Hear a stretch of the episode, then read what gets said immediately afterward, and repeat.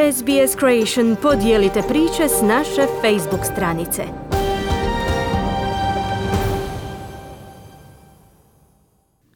Novo istraživanje Sveučilišta Monaš pokazalo je da muškarci čine više od 67% pacijenata s koronavirusom koji su primljeni na intenzivnu njegu u Australiji.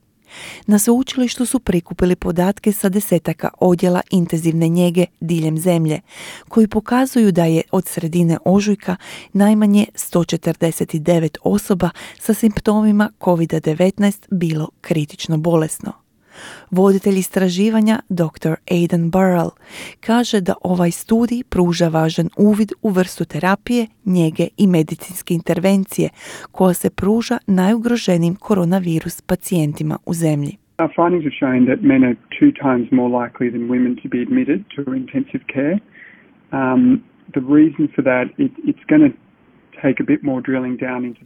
Naša otkrića pokazuju da su muškarci dva puta češće nego žene primljeni na intenzivnu njegu.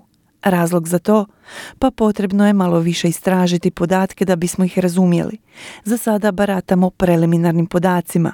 Ono što znamo je da su muškarci, kao i mnogi drugi pacijenti koji već imaju zdravstvene tegobe, podložni zarazi rekao je dr. Aidan Burrell, nadodajući da će u bolnicu najvjerojatnije biti zaprimljene osobe koje boluju od dijabetesa, kroničnih srčanih bolesti i pretilosti.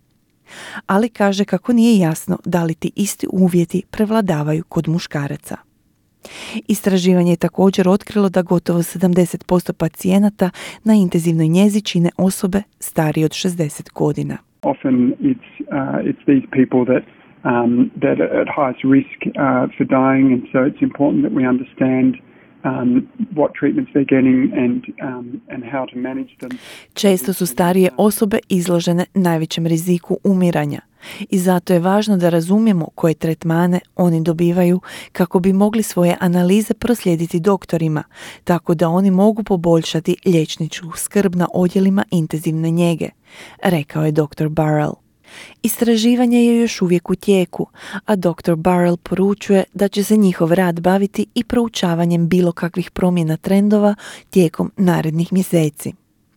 Iz Australskog medicinskog udruženja poručuju da su odjeli intenzivne njege u Australiji dobro opremljeni za eventualni nagli rast zaraženih koronavirusom do kojeg bi moglo doći zbog ublažavanja mjera koje ograničavaju kretanja a savezni potpredsjednik organizacije dr. Chris Zapala upozorava da je važno da ljudi održavaju dobru higijenu, te da se pridržavaju uputa o socijalnom distanciranju, tim više jer ulazimo u zimsko razdoblje godine. All those measures that we put in place for coronavirus will obviously help prevent uh, flu transmission as well. And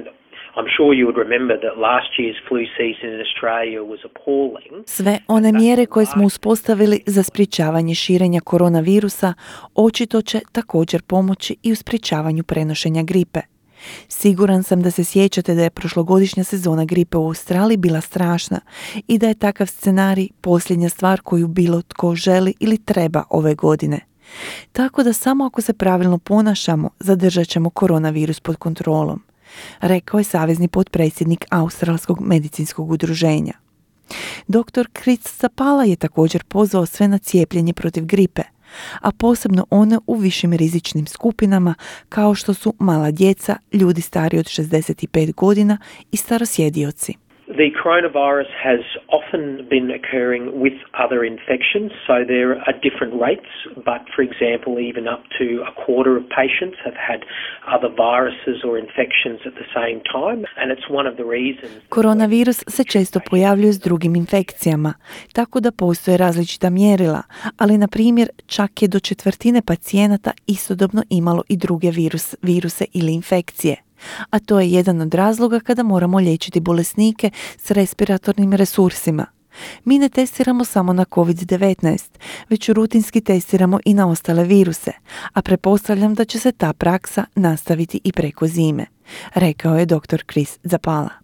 Istraživanje sveučilišta Monaš također je utvrdilo da pacijenti oboljeli od koronavirusa u trenutku prijema u bolnicu najčešće pate od vrućice, kašlja, kratkoće daha, umora i proljeva. Želite čuti još ovakvih tema? Slušajte nas na Apple Podcast, Google Podcast, Spotify ili gdje god vi nalazite podcaste.